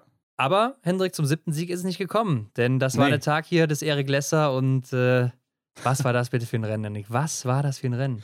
Ja, das, äh, ich glaube, das ist schon, ja, das ist Hollywood-reif. Wie sagt man dazu? Äh, ich glaube, im, Fernsehen haben sie es auch genannt, dass es, äh, es gibt keine besseres, also man kann die, die Story nicht besser schreiben. Das Ja, es ist halt wirklich so ein klassisches Märchen, was nur der Sport schreiben kann. Ne? absolut, ja. Also, dass er dann wirklich hier in seinem vorletzten Rennen, an seinem letzten Wochenende wirklich nochmal gewinnt, äh, Mhm. nachdem er ja auch 2016 das letzte Mal gewonnen hatte. Also schon eine Zeit her. Ja. Stand ja auch so oft gar nicht auf dem Podium. Klar, jetzt war das letzte Drittel richtig gut bei ihm. Mhm. Aber ähm, letztes Jahr ja auch nur ein Podium gehabt und dann holt er sich hier wirklich nochmal den Sieg. Und ich muss aber auch sagen, von der ersten Runde an hat man gesehen, der ist hier voll auf Angriffsmodus und die Körpersprache, die sah so aus. Ja. Also es, es sah locker leicht aus, richtig gut kontrolliert. Mhm. Das hat man einfach gemerkt irgendwie, dass das so sein Tag heute hier ist, ne? Ja, das ist das, was ich auch anfangs sagte. So, das hat mich so daran erinnert, so dass das lief alles so dynamisch, das sah so, so kraftvoll aus. Da hat einfach alles gepasst. Und ja, ich meine, nach dem ersten Schießen war das Feld zwar noch ja, relativ nah zusammen, aber Erik kämpft sich dann an äh, Samuelsson und Contafio Maillet ran. Ähm, hatte auch wahrscheinlich ein gutes Material, aber dass er sich einfach an solche Läufer dann auch ransaugen kann, das spricht ja einfach für seine Tagesleistung dann da. Ja, aber auch wie schnell er einfach liegend geschossen hat, die ersten beiden Schießen und holt da ja schon ordentlich Mhm. Zeit raus auf die beiden. Also echt beeindruckend. Hat mich so ein bisschen auch an dieses letzte Rennen von Martin Foucault, die Verfolgung in Kontiolahti erinnert, wo er ja auch mit Jacqueline damals auf die Jagd von Johannes Dingesbö gegangen ist. Ja, Und ja. beide ja auch von Anfang an, also auch gerade Foucault, so eine Körpersprache, ne? Ich will das hier heute nochmal gewinnen. Auch liegend sehr schnell geschossen. Und Mhm. äh, da hat der Erik mich so ein bisschen dran erinnert in dem Rennen hier. Ja, ja. Und man muss aber sagen, Stühler, er hatte es ja in der Hand hier. Ne? Also das letzte Schießen war ja wie bei Marte Olsby-Reuseland eigentlich, vielleicht sogar noch besser. Ne? Eine Runde hatte er eigentlich sicher und eine zweite wäre dann zu viel gewesen. Und die war es dann eben auch. Ja. Und, und er hat nachher in der Pressekonferenz gesagt, äh, ich habe gedacht, ich denke jetzt hier nicht an die Fans, sondern nur an das Schießen. Lass mich nicht hier ablenken. Mhm. Als er dann aber irgendwie zwei getroffen hatte und äh, die Leute da sowas von laut gejubelt haben, da meinte er, wäre es aber mit ihm durchgegangen. Mhm. Ja, und dann kamen eben die zwei Fehler da. Wer soll es ihm übel nehmen, ne, bei dieser Kulisse? Ja, gut, ich meine, du musst halt eiskalt bleiben, wenn du gewinnst. Im Endeffekt gehört es dazu, ja. Ja. aber er ist ja auch in dem Sinne auch noch ähm, ja, ungeübt in der Situation. Also, ja, war vielleicht dann auch hier wieder ja, so, so eine Sache von Erfahrung, die er dann so noch nicht sammeln konnte. Ja, und man muss dann im Gegenzug dazu sagen, Erik, der räumt hier eiskalt ab, ne? Hat er ja Brutal. auch nachher gesagt, er, er hat sich hier einfach das Herz genommen, hat gedacht, komm, jetzt hämmer ich das hier weg. Und da muss man auch sagen, in was für einem Rhythmus hat er geschossen. Mhm. Also es war einfach perfekt, wie im Bilderbuch. Ja. Ähm, man sieht das ja oft bei anderen Athleten oder so, die dann vor dem letzten Schuss nochmal so ein bisschen warten, weil die den auch noch genau reinsetzen wollen. Dann geht er eventuell schon mal eher daneben. Mhm. Aber hier wirklich äh, eiskalt durchgezogen von Anfang bis Ende und damit belohnt worden. 20 Treffer. Ja, und läuft damit echt zum dritten Weltcupsieg hier. Und ich habe mich dann auch auf der Schlussrunde äh, daran erinnert, wie er da dieses Aue-Zeichen gemacht hat von dem Fußballclub. Ja, wo den Hammer ausgepackt hat. Also jetzt Genau. nicht, nicht, nicht, okay. Nicht sein Hammer, aber, ne? Genau, er hat da seine beiden Arme über den Kopf so verschränkt. Ähm, scheinbar ist es auch dann ähm, das Zeichen der ähm, Aue-Fans, ich weiß nicht. Aber ja, jedenfalls habe ich dann gedacht, so, oh, komm, Erik, jetzt mach noch mal dieses, das muss jetzt einfach kommen, oder? Auf der Zielgeraden. Ich habe dran gedacht und dann hat das gemacht. Ja, klar, Trademark. Auf jeden Fall hat er damals auch in Kontiolahti gemacht, ne? Übrigens Ja. damals ja auch mit derselben Trikotnummer ins Rennen gegangen im Verfolger mit der 5. Mhm. Ja, Und die damals- Zeichen standen einfach nur gut. Ja, Weltmeister geworden dann eben. Ja, Gänsehaut auch wirklich gehabt beim Zieleinlauf. Hat auch nachher dann bei Instagram nochmal geschrieben, Männer, ich, weil der Erzgebirge Aue hat ihn natürlich dann auch äh, gegrüßt oder Mhm. ihm natürlich da die Glückwünsche zugeteilt auf Instagram. Und dann hat er die auch nochmal verlinkt und gesagt, ja Männer, ich hoffe, ihr packt auch nochmal eure Hämmer aus. ich hoffe, sie machen es nicht, um ehrlich zu sein. Zumindest nicht in der Öffentlichkeit. Ja, kann man, kann man lassen. Aber gut, äh, Kantor Fiormaillet ist ja nochmal hinterhergehechtet da. Und man muss ja sagen, die letzten Meter in Oslo, die darf man nicht unterschätzen. Ne? Also mit dieser kleinen Rampe da noch. Mhm. Und dann äh, ist es ja nochmal recht flach. Also da hat man schon häufig gesehen, dass da nochmal welche überholt wurden auf den letzten Metern, da die Abfahrt Ja. runter. Äh, ist nicht nur der Gratishaugen, also da musst du schon echt drüber ziehen und dann auch äh, bis unten ins Stadion rein. Mhm. Äh, da kann es nochmal richtig eng werden. Also da darfst du wirklich nicht locker lassen. Ja, und da, wo die äh, Damen und Herren dann auch immer so schön im Schatten gefahren sind, da hat er sich ja echt nochmal rangesaugt. Und ich Ja, habe ja. gedacht, das kann er sich jetzt eigentlich nicht nehmen lassen. Da war nicht. Vielleicht hatte Quentin Fiormaillet auch den Rekord im Kopf, habe ich gedacht. Auf jeden Fall hat er den im Kopf gehabt, klar. Und ja, im Endeffekt ist es ja so gekommen, wie wir uns das ja wahrscheinlich alle gewünscht haben. Lass uns einen Punkt machen. Es war auf jeden Fall eine krasse Geschichte. Ja, ja Stühlerholmler Greit, der wird dann am Ende nur Dritter. Was heißt Mhm. nur? Aber direkt hinter ihm schon wieder Sebastian Samuelsson. Also der hat sich da auch festgeheftet, der Schwede. Das blieb richtig spannend hier dann um das blaue Trikot nachher dann im Massenstart. Ja, wie damals, was heißt damals? Letztes Jahr gegen Johannes Denis Bö ums gelbe Trikot. Hier der Kampf entscheidet sich auch ums blaue Trikot im letzten Rennen. Ja, also Stühler, der kennt die Geschichte ja dann schon so ein bisschen. Hat er Mhm. vielleicht einen kleinen mentalen Vorteil gehabt? Ja, ähm, sowieso. Ja, da hast du recht. macht er Ja, Mentaltraining. Was, was für eine Frage hier an der Stelle. also, dass ich sowas in Frage stelle, meine Güte. Um Platz 5, Vettel Christiansen, ne? Der wollte ja auch noch der beste Norweger werden, also ist da auch immer vorne noch mit dabei. Ja, sammelt wertvolle Punkte. Äh, Sievert Backen wird hier äh, siebter, Alexander Fjeld Andersen, nicht Philipp Fjeld Andersen, ne? also das hier Mhm. ist der ältere Bruder, der wird hier Achter. Auch Neunter und Achter geworden, also auch echt ein starkes Wochenende von ihm, ist ja auch einer aus dem IBU Cup, ne? Ja. Benedikt Doll wird hier Neunter, zwei Fehler im letzten Schießen leider. Und David Zobel, der bleibt auf Platz 11 hier mit 19 Treffern. Ja, hat mir richtig gut gefallen. Er ist so einer, der, der schwimmt halt jetzt einfach noch in der Präsenz der anderen mit, ne, aber kann sich doch da auch wirklich gut halten. Also hat mir richtig gut gefallen an dem Wochenende. Bestätigt ja hier auch seine Leistung aus dem Sprint. Arbeitet am Schießstand sauber, könnte vielleicht einen Ticken schneller werden, wobei 20 Sekunden auf Christian Gau, der hier der schnellste war. Erik Lesser, zweitschnellster in der Range übrigens. Also er macht einen guten Job und ich glaube, er ist auch einer, den wir auf jeden Fall nächstes Jahr wiedersehen werden im Weltcup. Ja, auf jeden Fall. Gerade wo jetzt natürlich der Platz von Erik weg ist, denke ich auch, dass er einen Safe hat. Und äh, klar, wir haben natürlich noch Philipp Horn und Lukas Fratscher, die werden sich da auch nicht kampflos geschlagen geben. Ähm, aber ich finde 20 Sekunden beziehungsweise 21 sind es ja eher auf Christian Gau, finde ich dann doch schon ein bisschen viel insgesamt. Also da kann man auch noch das eine oder andere rausholen. Und klar, läuferig natürlich. Ne? Also da muss im Sommer dran gearbeitet werden und wenn das dann passt, so, dann geht es auch noch weiter nach vorne, ganz klar. Lukas Hofer macht ja auch wieder eine Top-Verfolgung. Äh, letzte Woche ja auch schon. 20 Treffer hier wieder gesetzt und läuft von 38 auf 14 vor. Aber ich habe mich gewundert, er ist ja läuferig an dem Wochenende auch nicht gut klargekommen, obwohl er ja auch ein kleiner, leichter Mann ist. Habe ich gedacht, das wird ihm hier ganz gut liegen, aber war anscheinend nicht so. Ja, stimmt. So hätte ich ihn auch eingeschätzt, dass er da gerade ähm, nicht so diese Probleme hat wie dann eben ein schwererer. Aber es haben ja auch gar nicht so viele Leute geschafft, fehlerfrei zu bleiben am Schießstand. Also Erik, Lukas Hofer und dann sehe ich, glaube ich, nur noch einen, Michael Kritschmer, auf 18. Ja, genau. Der auch von 33 dann nach vorne kommt. Also auch ein gutes, gutes Rennen mal wieder hier. Taibö ist 15. geworden, bevor wir den noch überschlagen. Mhm. Philipp Navrat 21. mit fünf Fehlern, fünf davon im Stehendanschlag. Wow. Also auch noch Ja. drei beim letzten wieder. Ja, das ist aber auch, das sieht auch wirklich nie so safe aus bei ihm, muss man einfach so sagen. Ja, und ähnlich geht es ja Johannes Kühn. Also da können wir eigentlich weitermachen. Sieben Fehler hat er sogar im stehenden Anschlag kassiert. Alte Baustelle. Ja, liegen mal wieder durchgekommen, perfekt. Und dann sowas. Lukas Mhm. Fratscher, der trifft aber hier 19 Mal, arbeitet sich auch weit nach vorne, also auch sehr gut. Ja, und der letzte im Bunde aus der deutschen Reihe, Roman Rees auf Rang 28 mit drei Fehlern. Ja, auf der Strecke auch 50 Sekunden hinten dran.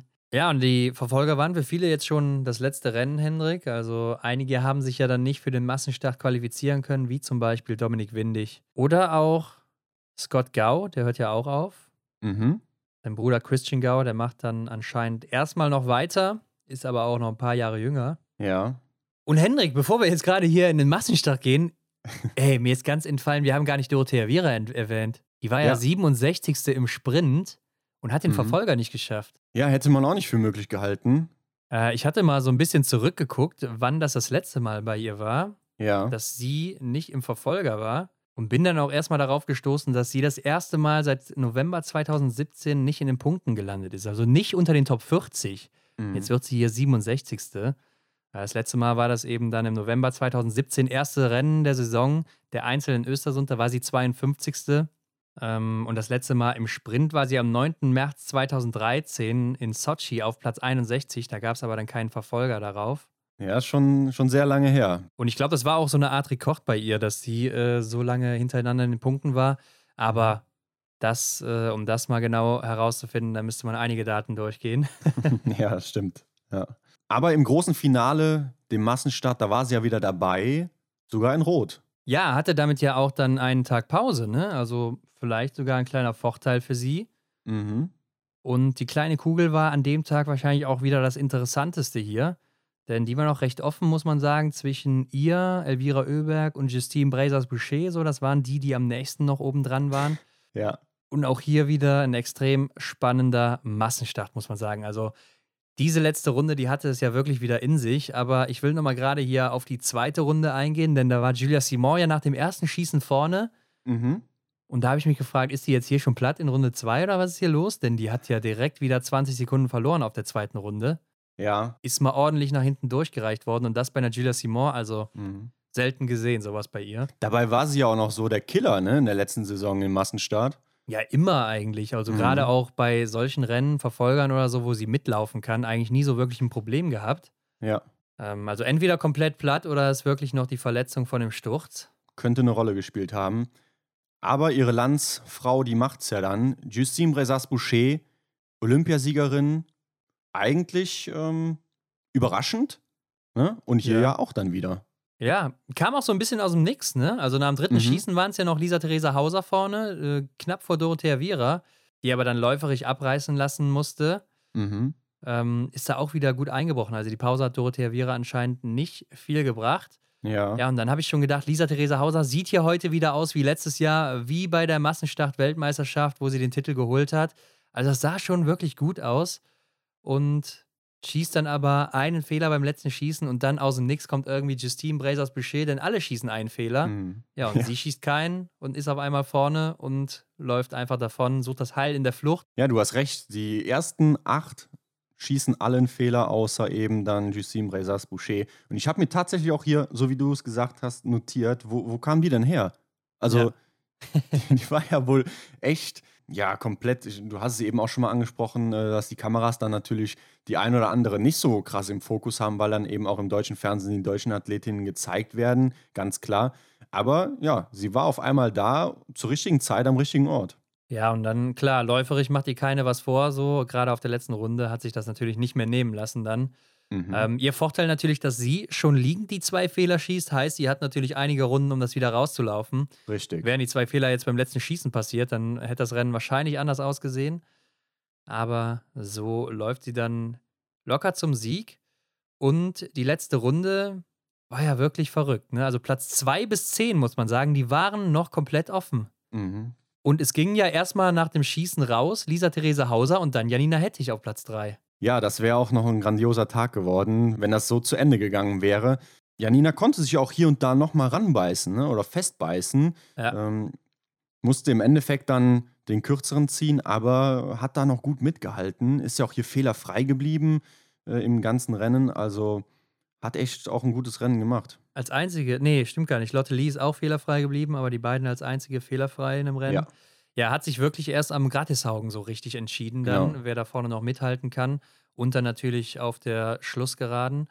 Ja, und Franzi Preuß, die wird dann hier Zweite. Mit was für einer starken Runde äh, lässt da auch Martha Olsby-Reuseland stehen, die auch wirklich noch sehr gut aussah. Mhm. Und das ist vielleicht auch die erste, oder zumindest in dieser Saison, die erste letzte Runde, die Elvira Oeberg nicht für sich entscheiden kann.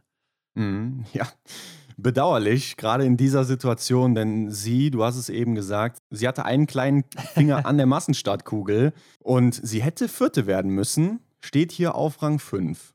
Ja, und da hat sich Lynn Persson einfach mal gedacht, nö, ich strecke mal gerade meinen Fuß aus und dann werde ich hier Vierte und dann gehst du hier leer aus, Elvira. Wenn das nicht noch Stress gegeben hat nach dem Rennen, oder? 0,1 Sekunden. Da kämpft sie wirklich um diesen Platz 4, Lynn Persson. Und ja, vermasselt im Grunde Elvira Oeberg die Feier der kleinen Kristallkugel. Ja, also das war nicht so clever, muss man sagen. Klar, man weiß vielleicht nicht genau im Vorhinein, wo muss sie landen, was Mhm. reicht ihr oder so. Aber man weiß ja, dass sie um die Kugel kämpft. Und da hätte man sich vielleicht auch denken können, heute ziehe ich vielleicht mal das Bein zurück. Ja, oder ja, man muss ja nicht offensichtlich irgendwie Gas rausnehmen und sie dann drei Meter vor einem äh, ins Ziel laufen lassen. Aber ich glaube, ich weiß nicht, ich habe auch überlegt, vielleicht hast du eine gute Antwort oder viel, erzähl mal, wie du das gemacht hättest. Ich habe überlegt, wie wärst du in der Situation umgegangen? Hättest du, Äh, wenn ich klar, jetzt natürlich wäre oder was? Genau, du bist natürlich Sportsmann durch und durch. Du willst deine beste Platzierung erreichen. Du willst äh, die beste Platzierung erreichen, die du in dem Rennen erreichen kannst. Und das ist dann eben der Fight gegen deine Teamkollegin, gegen deinen Teamkollegen, gegen mich zum Beispiel, ja. Und ähm, weißt aber, dass ich die Kugel gewinnen könnte. Ja, bei dir würde ich natürlich auch durchziehen. Da hätte ich den Lynn Persson Mhm. hier gemacht. Aber Nein, aber äh, klar, da hätte ich das Bein nochmal zurückgezogen. Also ich hätte es Mhm. irgendwie unauffällig gemacht oder so, äh, sodass sie dann irgendwie noch den Zentimeter vor ist oder den Fuß Ja, vor ist. ja. Und das Ding dann eben gewinnt, ganz klar. Und es ist ja auch egal, ob ich jetzt hier im letzten Rennen Vierte oder Fünfte werde. Vielleicht, So und ich es, weiß ja. ja. dann auch, ob ich hätte Vierte werden können. Mhm. Und ich sag mal, wenn es hier ums Geld geht, klar, eine bessere Platzierung, die gibt ein paar hundert Euro mehr hier oder tausend sogar in dem Fall. Hätte man sich ja auch nachher teilen können. Also Elvira hätte dann auch sagen können, komm, kriegst du hier einen Teil von meiner Kugel, die gibt mir ja auch nochmal 10.000 Euro.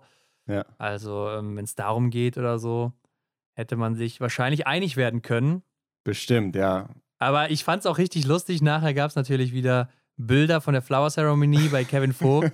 und dann Lynn Persson steht da, ist voll am Grinsen und daneben Elvira Oeberg und ist die einzige von den sechs Leuten, die da bei der Flower Ceremony sind, die nicht grinst, die da einfach nur so ins Leere guckt. Ja. Und die hat sich wahrscheinlich auch gedacht: Meine Güte, was ist hier gerade passiert? Ey, das kann doch nicht Ja. sein. Ja, ich meine, es ist natürlich jetzt auch leicht von uns gesagt, äh, so außenstehend, ähm, ja, ich hätte das und das gemacht. Vielleicht wäre man im Rennen dann nochmal anders. Äh, Klar, vielleicht aktiv, hat sie es ne? gar nicht so richtig mitbekommen, ne, dass die da jetzt gerade neben ihr ist. Ja. Ich glaube es zwar eigentlich nicht, weil man ist ja die ganze Runde da zusammen unterwegs. mh. Man hat es ja dann schon irgendwie im Augenwinkel. Aber sie hätte ja auch im, im Endeffekt, äh, hätte es ihr egal sein können, wenn Ingrid Landmark-Tandrevold auch noch vor ihr landet. So. Ja, ja. Egal, man kann sich mal ändern. Justine Breisers-Boucher holt sich damit auf jeden Fall hier die Massenstartkugel. Ja, wie du schon sagst, sehr überraschend. Auf der anderen Seite muss man auch sagen, sie ist Olympiasiegerin im Massenstart. Das heißt, da hat sie auch keine Punkte für bekommen. Und wenn man das dann mal mit in Betracht zieht über die gesamte Saison, muss man sagen, es ist verdient, dass sie das hier geholt hat, finde ich. Klar. Von daher ist doch alles gut am Ende. Und Elvira Oeberg holt sich ja auch noch die U25-Wertung. Die war zwar vorher schon recht sicher, Mhm. aber im letzten Rennen oder nach dem letzten Rennen hat sie das dann überreicht bekommen. Ja, Denise Herrmann wird dann hier zweitbeste Deutsche auf Rang 7. Hinter ihr dann Lisa Therese Hauser. Auch leider noch weit zurückgefallen, ne? Dann von Platz 2. Ich Mhm. habe sie echt gegönnt, da echt nochmal Zweite zu werden zum Schluss. Klar, ich freue mich auch hier für Franziska Preuß natürlich. Ähm, und Janina Hettich, die wird dann starke Neunte. Also eigentlich auch ein guter, gutes Ergebnis. Wenn man jetzt sieht, sie ist als Dritter nach dem vierten Schießen rausgelaufen, klar, dann denkt man auch wieder, hätte auch besser sein können. Aber ich denke, neunter Platz, den äh, hätte sie vorher auch direkt unterschrieben. Bestimmt, ja. Direkt dahinter Vanessa Vogt. Ein Fehler. Ja, und dann kommt Hanna Oeberg auf Platz 11 und dann Dorothea Viera auf Rang 12 mit 19 Treffern. Mhm. Wird sie doch nur Zwölfte. Also da ist auch der Tank wirklich leer gewesen zum Ende. Ja, sie hat eine Minute 40 Rückstand auf Denise Herrmann, die die schnellste war an dem Tag. Ist ja auch so die große Verliererin jetzt im letzten Wochenende, muss man sagen. Gucken wir gleich im Gesamtweltcup nochmal drauf. Mhm. Die hatte ja, oder Ja. war ja noch Sechste sogar. Tyrell Eckhoff wird mit vier Fehlern dann 13. Franziska Hildebrand hier 15. mit 19 Treffern, auch läuferisch nicht gut zurechtgekommen, genauso wie Gilles Simon direkt dahinter mit 19 Treffern. Also mit 19 Treffern, das sage ich dir eigentlich, eine Gilles Simon, die kämpft ja um den Sieg in einem Massenstart Ja, ja. an einem normalen Tag. Ähm, und Franziska Hildebrand, habe ich auch mal nachgeguckt, Hendrik, hat 49 von 50 Schüssen ins Schwarze gesetzt hier am Wochenende. Ja, das stimmt, die Basis. Ich meine, sie hat ja nahezu die meiste Erfahrung im ganzen Team äh, oder im ganzen Feld. Also von daher, Ja, ich meine, wenn Erfahrung immer äh, auch gleich Trefferquote am Schießstand wäre, dann wäre Kaiser Meckereien aber mit einigen Gesamtweltcup-Kugeln nach Hause gegangen, Hendrik. Das kann ich dir schon mal sagen. Also, das hat nicht immer viel zu bedeuten. Also, das ist einfach eine gute Leistung, wenn sie nur einen Schuss daneben setzt bei 50 Mhm. Schüssen. Lena Hecki 20. hier, Lisa Vitozzi 23. mit fünf Fehlern, davon drei liegend. Mhm. Im ersten aber auch nur einen, ne? Also im ersten Anschlag kommt sie da recht in Ordnung weg. Ja, das war es dann aber auch schon. ja, und letzte wird hier Stina Nilsson mit acht Fehlern insgesamt. Ja, sie kam dann stehend auch überhaupt nicht zurecht. Ist da immer noch eine Wundertüte. Und jo. was erwartet uns dann im Massenstart der Herren, Hendrik? Wir haben es schon angedeutet. Sebastian Samuelsson gegen Stöhler Holmler Greit, die beiden haben ja nur vier Punkte getrennt vor dem Rennen. Mhm. Also es wurde richtig eng hier um die U25-Wertung und das war ja auch gleichzeitig der Kampf um Platz 2 im Gesamtweltcup. Ja. Und das letzte Rennen für Eric Lesser, für Benjamin Vega und für Simon Detieu hier. Eric Lesser hat es auch kenntlich gemacht. Ne? Er ist nochmal in einen anderen Anzug geschlüpft. Hat mir, muss ich sagen, also hat mir gut gefallen, wenn wir jetzt nochmal an unsere Moderubrik ähm, erinnern. Sowas, ja. äh, darauf kann man aufbauen. Das ist der Anzug von 2009, 2010 gewesen, also sein Debütanzug Anzug im Weltcup damals. Ja. Ähm, kann man sich auch mal angucken, wenn wen das interessiert oder so. Ja, den hat er hier nochmal angezogen. Macht ja auch mhm. Sinn irgendwo, ne? So wie es angefangen hat, so soll es auch enden. Ja, schöne ähm, Idee. Vorab, es ging natürlich auch hier noch um die Massenstartwertung wo mhm. ja auch Kanton für Jomaye geführt hat. Und Sievert Backen war da noch mit im Rennen. Benedikt Doll auch, der aber erkältet absagen musste, kein Richtig. Corona hat. Schade, ne? Denn das wäre mit Sicherheit eine Chance gewesen, hier nochmal zuzuschlagen.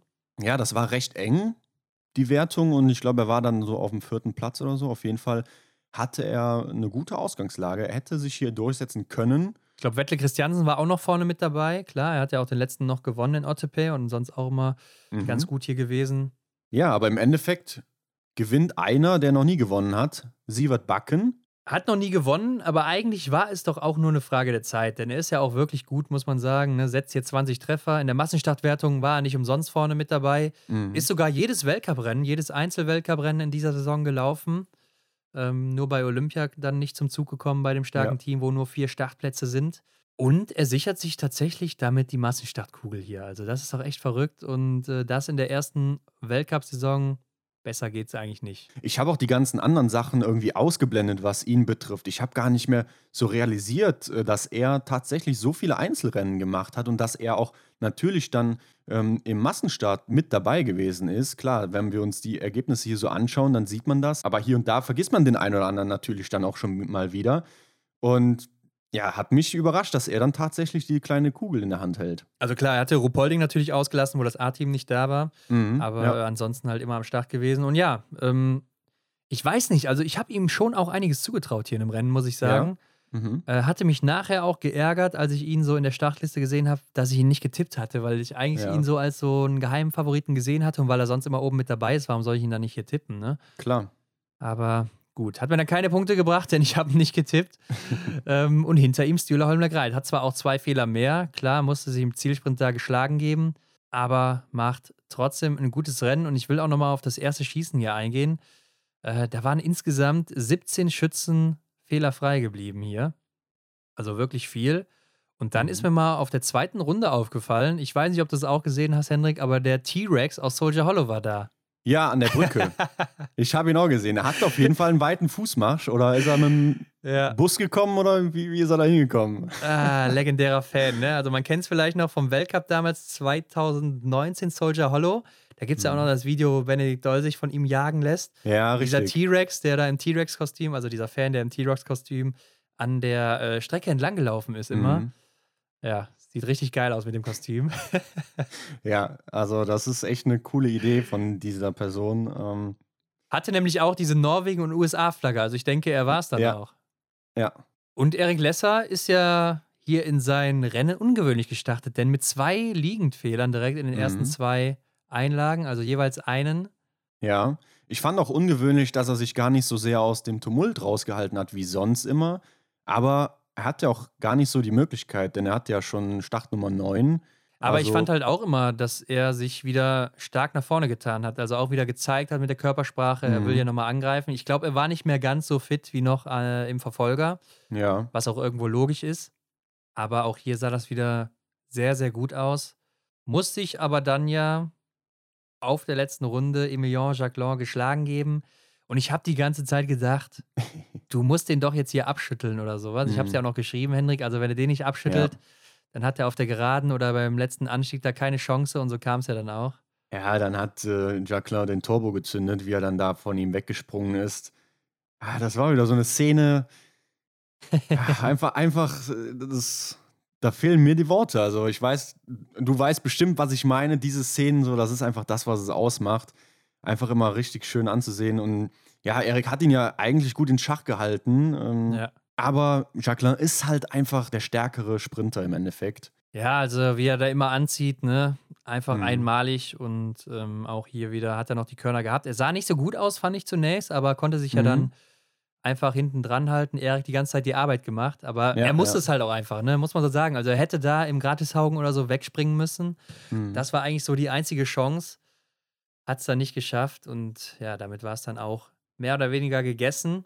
Ja. Und wir haben ja auch hier noch eine Einblendung bekommen. Am dritten Schießen oder nach dem dritten Schießen gab es so eine Trefferbildeinblendung. Ist dir aufgefallen? Ich glaube, das war aber nicht vom ZDF gemacht, sondern von der IBU wahrscheinlich oder vom, Ah, ja. vom internationalen Fernsehen. Einmal von Stola und einmal von Samuelsson. Ja, die hatten anscheinend dann doch diesen U25-Kampf auf dem Schirm oder diesen Ja. Gesamtweltcup-Kampf. Ja, also man hat das äh, Trefferbild auch gesehen und äh, das fand ich eigentlich im Nachhinein, habe ich gedacht, warum hat man das nicht früher schon mal gemacht? Weil das ist ja das, was uns Fans und, und die Leute, die so diese ganzen Sachen interessieren, doch eigentlich eine super coole Information für während der Runde auch, ne? Ja, ähm, klar, das ist natürlich, im Fernsehen machen sie es dann meistens mit der Kamera, die dann die Scheiben zeigt, also beim Schießen. Mhm. Dann siehst du ja auch, wo die Treffer hingegangen sind meistens. Ja. Ja, kann man so oder so machen, ne? Ähm, aber schlecht fand ich es jetzt auch nicht, klar. Da sieht man Mhm. mal, wo hat man denn hingeschossen? Und man muss ja auch sagen, Sebastian Samuelsson gegen Stilleholmer Greit, das wurde hier auf dem Silbertablett serviert, wurde aber vom ZDF wieder keinmal erwähnt. Also, ähm, denn die beiden gingen ja dann wirklich ins 1 gegen 1 beim letzten Schießen. Mhm. Stiller schießt dann einen Fehler und Sebastian Samuelsson direkt drei, nachdem er bis dahin fehlerfrei geblieben ist. Ja, Stola hat sich auch wieder rangesaugt, ne? Also er hat ja auch einen gewissen Abstand gehabt und kam dann zum letzten Schießen nochmal neben Samuelsson an den Schießstand ran, sodass sie dann da gleich auf waren. Ja, aber ähm, Samuelsson hat sich da, also ich glaube, da war er wirklich in den Gedanken, ne? Da hat er schon Mhm. gedacht, ja, ich meine, er wusste natürlich, worauf es ankam. Er hat vorher natürlich Klar. auch unsere Grafik gesehen auf Instagram.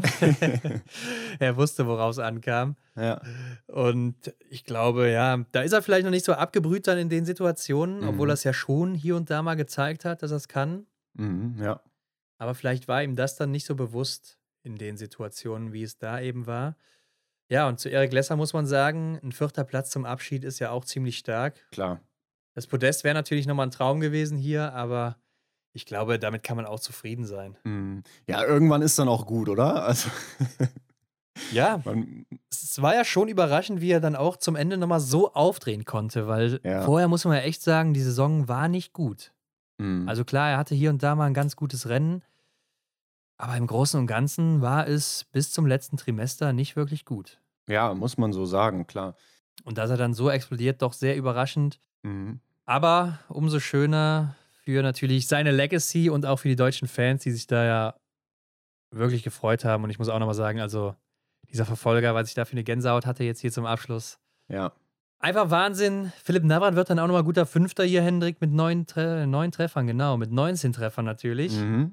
Ja, vor Wettle Christiansen, ne, der hier auch wieder fehlerfrei bleibt. Und dann erst der Mann in Gelb, Quentin Fiormaillet, setzt schon früh drei Fehler, im ersten sogar zwei. Ja, nochmal zu Wettle gerade hier auch wieder gesehen. Ne? Mit 20 Treffern wird er nur Sechster. Also hat sich läuferisch sehr, sehr schwer getan hier auf dem Ja, Profil. ja. Ja, Kantor Fiormaillet wird nur Siebter, holt natürlich auf der letzten Runde noch ordentlich was raus, schießt aber ja liegend schon drei Fehler, hinten raus dann Mhm. wieder fehlerfrei. Überholt noch David Zobel, der ja Achter wird. Ähm, war ja auch noch richtig gut auf Kurs dann auf der letzten Runde, aber ich denke Platz 8 in einem Massenstart, das ist schon äh, richtig gut, denn es war ja auch sein erster Massenstart, Hendrik. Ja, genau. Und ich habe mir nochmal notiert, beim dritten Schießen hatte er nur 20 Sekunden Rückstand auf die Spitze. Also da war noch alles drin. Schade, dass es im Endeffekt dann äh, nicht mehr ganz so hingehauen hat, ne? Die, die eine Scheibe, die nicht fallen wollte. Aber ja, ich glaube, wir haben schon gut rausgehört, dass ich der Meinung bin, dass seine Zeit noch kommt. Ja, ein achter Platz im ersten Massenstart, das ist Wahnsinn. Also, das ist echt Mhm. richtig stark. Simon Detieu, Hendrik, letztes Rennen, neunter Platz. Im letzten Schießen nochmal zwei Fehler geschossen, insgesamt drei. Ja, letztes Jahr hat er noch in Östersund den letzten Massenstart gewonnen. Mhm. Dieses Jahr nur neunter. Ähm, ja, weiß nicht. Bei ihm war so ein bisschen die Luft raus, hatte ich die Befürchtung so gegen Ende. Klar, neunter Platz ist gut. Und er ist ja auch noch im Gesamtweltcup wieder vorne mit dabei. Aber er ist halt so der Mann, der ist irgendwo immer hinten, oder was heißt Ja. hinten, aber in den Top Ten vertreten. Mit dabei, aber meistens so Platz 5 bis 10 irgendwo. ja. Ja, und dadurch macht er seine Punkte und ist im Gesamtweltcup immer weit oben mit dabei. Mhm. Simon Eder hier auch nochmal Zehnter geworden. Ne? Also überrascht mich auch immer wieder, wie der in dem Alter noch diese Leistung bringen kann hier. Ja, und es hört sich auch immer so brutal an, wenn alle immer sagen, ja, er muss übers Schießen kommen, er kann läuferisch nicht mehr mithalten. Das wird ja wirklich so formuliert. Hier verpasst er eine Scheibe und ist trotzdem dann eben unter den besten zehn. Stark. Ja, und auch im Gesamtweltcup ist er immer noch gut dabei. Hinter ihm dann Sebastian Samuelsson, ne? Tragische Figur, Ah. dann mit den drei Fehlern zum Schluss, dass er da nochmal so weit zurückfällt. Ja, vermasselt sich hier echt sein perfektes Rennen. Schade. Und wie bitter muss das für ihn sein? Ne? Wir haben es ja letzte Woche schon mal gesagt, der Mann hat ja eigentlich dieses blaue Leibchen als zweite Haut. Ja, Man kennt es ja, ja. eigentlich nicht ja. ohne, also man kennt ihn nicht ohne und im Endeffekt gewinnt er diesen Award nicht. Ja, das äh, habe ich mir auch gedacht. Aber er hat den Arm hochgerissen, als er im Ziel war. Also hat sich schon gefreut auch. Ähm, hat er auch nachher bei Instagram geschrieben, dass er sich trotzdem freut, der drittbeste der Welt zu sein momentan. Und das ist natürlich, klar, auch ein Brutal. super Ergebnis für ihn. Mhm. Und er ist ja auch noch sehr, sehr jung. Ne? Also hat nicht umsonst äh, hier das U25-Leibchen an. Roman Rees, 16. geworden mit zwei Fehlern. Johannes Kühn, 23. mit fünf Fehlern. Auch wieder vier stehend hier. Also altes Mhm. Muster zum Schluss dann wieder gezeigt. Ja, und letzter, Ron, halte Ja. ich fest, letzter wird Taje Bö. Sieben Fehler. Ja, kann man nicht glauben, ne? Über fünf Minuten Rückstand. nee. Ja, und deshalb meine ich auch, vielleicht hat er sich dieses letzte Wochenende auch sparen können. In Ottepe war er auch noch nicht so fit läuferig. Ja. Und dann hier in Holmenkollen. Aber ja, wie du schon gesagt hast, ich glaube, das wollte er einfach noch mitnehmen zum Abschluss. Mhm. Aber ihn werden wir auf jeden Fall nächstes Jahr wiedersehen. Im Podcast im Sommer hat er uns ja gesagt, dass er bis Novemesto 2024 noch weitermachen will. Für Benjamin Ja. Vega war es aber das letzte Rennen hier. Ja, und das wurde auch im Ziel ordentlich gefeiert. Und mir ist mal aufgefallen, Hendrik, auch auf Nachfrage von unserem Freund Michael Röch, Mhm. was hat denn der Benjamin Vega eigentlich mit seinen Haaren gemacht? Die haben sich doch in Peking vor der Staffel alle eine Glatze rasiert, die vier Starter da. Niklas Ja. Hartweg, er, Stalder und Burghalter. Mhm. Und der hat wieder volles langes Haar. Also das muss ja wohl ein Fake gewesen sein dann da. Also ich würde ihm jetzt nicht zutrauen, dass er da irgendwie eine, eine Mütze anhatte, die aussah wie, wie Haare, sprich Perücke, glaube ich. Kann ich mir nicht vorstellen. ja, das Vielleicht kann ich mir auch nicht vorstellen. Also irgendwas müssen ja getrickst haben so. in Peking. Und ich glaube, Niklas Hartwig, der hat ja auch wieder volles Haar. Also äh, entweder haben die da einiges an Alpecin verwendet in den letzten Wochen. Oder ich weiß auch nicht, was der da gemacht hat. Oder das ist das ähm, altbekannte, naturale ähm, Schweizer Wasser. Ja, du, du erinnerst dich. Ja. Aber Hendrik, das war's. Nicht nur für Benjamin Vega, auch für uns für diese Saison. Also eigentlich nicht für uns, aber für die Weltcup-Saison zumindest. Ja, das war's. Hm, Wie geht's dir aktuell damit? Ich glaube, so wirklich wahrnimmt man es ja dann wahrscheinlich erst nächstes Wochenende, oder? Ja, wie geht's mir? Schwierig, ne? Also ähm, auf der einen Seite fehlt einem natürlich der Biathlon-Sport, auf der anderen Seite muss man sagen, äh, die extra Runde und äh, der ganze Kram hier, das frisst schon viel Zeit, ne? Also das ist auch schon echt Ja. belastend, muss man sagen, so äh, gegen Ende, finde ich. Mhm, Es, ja, es wurde echt äh, lang hinten raus, fand ich auch. Die, die Zeit hat sich irgendwie länger angefühlt. Ja. Ähm, klar, es war, war einiges, aber irgendwo macht man es ja auch gerne. Ja, und das Ding ist, man will natürlich auch immer wieder noch einen draufsetzen und das noch besser machen und noch mehr machen und so weiter. Und dann kommt Mhm. natürlich auch immer, immer mehr dazu. Ja, und das haut schon rein irgendwann auch, muss man sagen. Aber gucken wir doch nochmal zum Abschluss, wer denn vorne mit dabei ist. Ganz weit vorne. Die Damen zuerst, Ladies first, wie es so schön heißt. Martholz-Büreuseland setzt sich hier eindrucksvoll ab. Das war schon länger so der Fall, ne? da hat sich nicht mehr viel getan. Elvira Oeberg auf Rang 2 und Lisa Theresa Hauser kommt hier durch ihre gute Performance im Sprint und dann eben auch ja, durch die anderen Rennen, wo sie Punkte gesammelt hat, auf Rang 3 und sprengt die Oeberg-Schwestern. Ja, da muss man ja auch irgendwie sagen, Hanna Oebeck, die hier Vierte ist, die ereilt irgendwie jedes Jahr dasselbe Schicksal, dass sie gegen Ende dann nochmal so abbaut. Ja. Das dritte Jahr hintereinander Vierte geworden und das zweite Mal hintereinander, dass sie gegen Ende dann nochmal so ja, an Boden verliert. Mhm.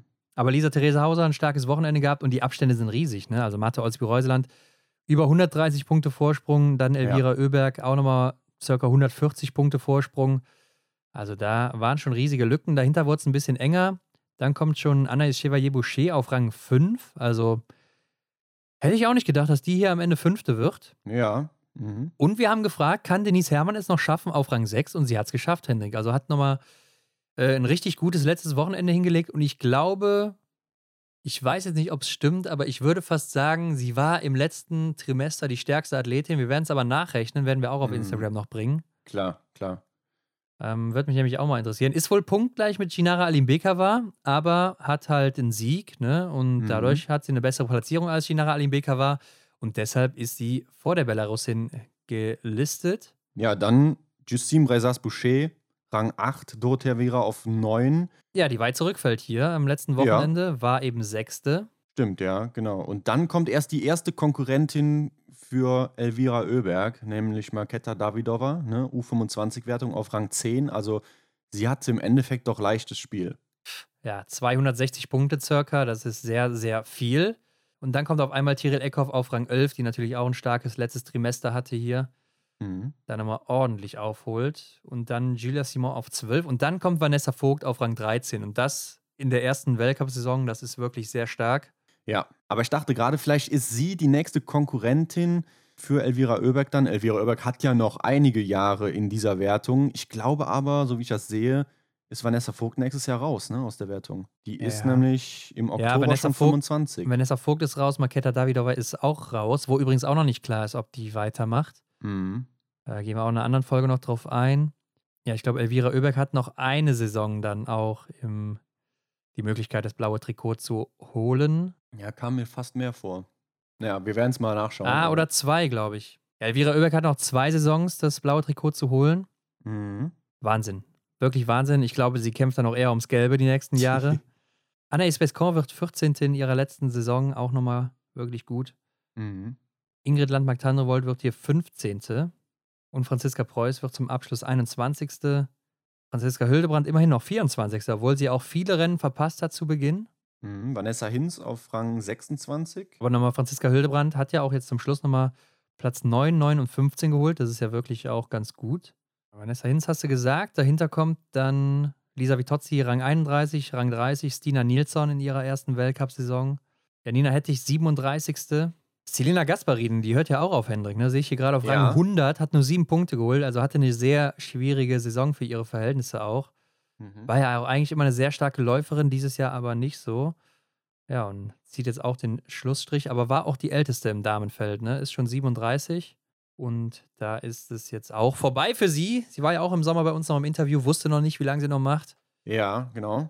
Und gucken wir auf die Herren. Canton Fillon-Maillet auch sehr, sehr weit vorne vor Stühlerholm Lagreit über 200, ja, oder fast 250 Punkte, 248 würde ich jetzt mal gerade so aus dem Kopf überschlagen.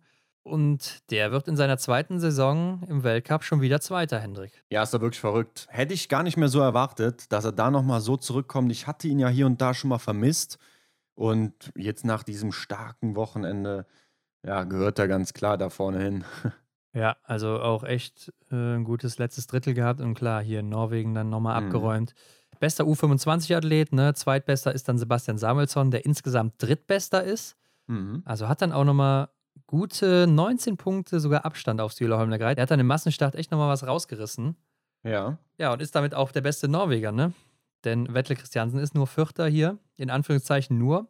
Und für mich so der große Verlierer des äh, letzten Wochenendes ist natürlich Emilien Jacquelin, der im letzten Wochenende schon auf Rang 3 abgerutscht ist und dann hier nochmal auf Rang 5 jetzt, nachdem er so lange Zweiter war. Ja, vielleicht mh, hm, weiß man natürlich nicht, aber ich könnte mir auch vorstellen, äh, als Quentin Fillon-Maillet dann das Ding entschieden hat, dass er vielleicht auch sogar dann da den Ehrgeiz verloren hat. Ja, ich weiß nicht, Kontiolach, die war ja nochmal ganz gut, aber dann kommen auch ja. hier in Ottepe ein 32. Platz im Sprint, in Oslo ein 30.